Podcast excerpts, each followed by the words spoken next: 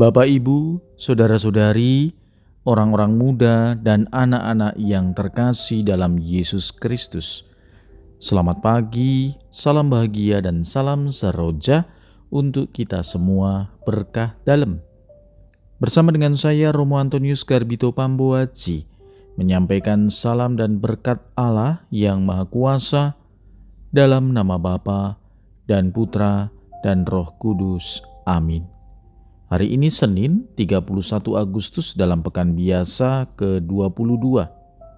Bacaan pertama dalam liturgi hari ini diambil dari surat pertama Rasul Paulus kepada jemaat di Korintus bab dua ayat satu sampai dengan lima. Bacaan Injil diambil dari Injil Lukas bab empat ayat enam belas sampai dengan tiga puluh. Sekali peristiwa datanglah Yesus di Nazaret tempat ia dibesarkan. Seperti biasa pada hari Sabat ia masuk ke rumah ibadat. Yesus berdiri hendak membacakan kitab suci. Maka diberikan kepadanya kitab Nabi Yesaya. Yesus membuka kitab itu dan menemukan ayat-ayat berikut. Roh Tuhan ada padaku, sebab aku diurapinya untuk menyampaikan kabar baik kepada orang-orang miskin. Dan aku diutusnya memberitakan pembebasan kepada orang-orang tawanan, penglihatan kepada orang-orang buta, serta membebaskan orang-orang yang tertindas. Aku diutusnya memberitakan bahwa tahun rahmat Tuhan telah datang. Kemudian Yesus menutup kitab itu dan mengembalikannya kepada pejabat, lalu ia duduk dan mata semua orang dalam rumah ibadat itu tertuju kepadanya. Kemudian Yesus mulai mengajar mereka, katanya, "Pada hari ini genaplah ayat-ayat kitab suci itu. Pada saat kalian mendengarnya." Semua orang membenarkan Yesus. Mereka heran akan kata-kata indah yang diucapkannya. Lalu kata mereka, "Bukankah dia anak Yusuf?"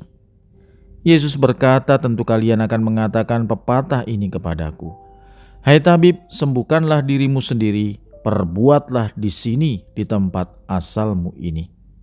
Segala yang kami dengar telah terjadi di Kapernaum." Yesus berkata lagi, "Aku berkata kepadamu, sungguh tiada nabi yang dihargai di tempat asalnya. Aku berkata kepadamu, dan kataku ini benar. Pada zaman Elia terdapat banyak wanita janda di Israel, ketika langit tertutup selama tiga tahun dan enam bulan, dan ketika bahaya kelaparan yang hebat menimpa seluruh negeri. Tetapi Elia diutus bukan kepada salah seorang dari mereka, melainkan kepada seorang wanita janda di Sarfat di tanah Sidon. Dan pada zaman Nabi Elisa banyak orang kusta di Israel, tetapi tiada seorang pun dari mereka yang ditahirkan selain Naaman orang Syria itu." Mendengar itu sangat marahlah semua orang di rumah ibadat itu. Mereka bangkit lalu menghalau Yesus keluar kota dan membawa dia ke tebing gunung tempat kota itu terletak, untuk melemparkan dia dari tebing itu. Tetapi Yesus berjalan lewat tengah-tengah mereka, lalu pergi. Demikianlah sabda Tuhan, terpujilah Kristus. Saudara-saudari yang terkasih dalam Yesus Kristus, sabda Tuhan yang baru saja kita dengar hari ini memuat dua hal penting yang bisa kita renungkan. Pertama, soal misi pelayanan Yesus. Dengan tegas, Yesus mengutip kitab Nabi Yesaya, bahwa ia menyampaikan misi pelayanannya. Dikatakan oleh Yesus bahwa tujuannya datang ke dunia adalah menyampaikan kabar baik kepada orang-orang miskin, memberitakan pembebasan kepada orang-orang tawanan, penglihatan kepada orang-orang buta, membebaskan orang-orang yang tertindas, dan memberitakan bahwa tahun rahmat Tuhan telah datang.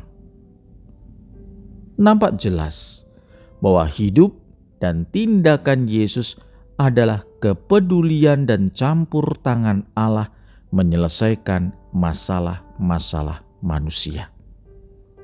Saudara-saudari yang terkasih, Yang kedua, kita bisa melihat bahwa ada penolakan di antara orang-orang Nazaret. Kita diajak untuk melihat penolakan yang dialami Yesus ini, bahwa ia mewartakan kebenaran, namun kebenaran yang disampaikan Tuhan Yesus tidak sesuai dengan kehendak umum. Kebenaran dengan ini dikalahkan oleh suara massa. Maka, beranikah kita menyatakan kebenaran dalam hidup sehari-hari? Mari kita bersama-sama berjuang dan berani menyatakan kebenaran. Kita berjuang bersama-sama mewujudkan apa yang menjadi tugas dan misi Tuhan Yesus. Marilah berdoa. Ya Tuhan, semoga hidup dan tindakan kami sepadan dan senada dengan hidup dan tindakan Yesus. Berkat Allah yang Maha Kuasa, dalam nama Bapa dan Putra dan Roh Kudus. Amin.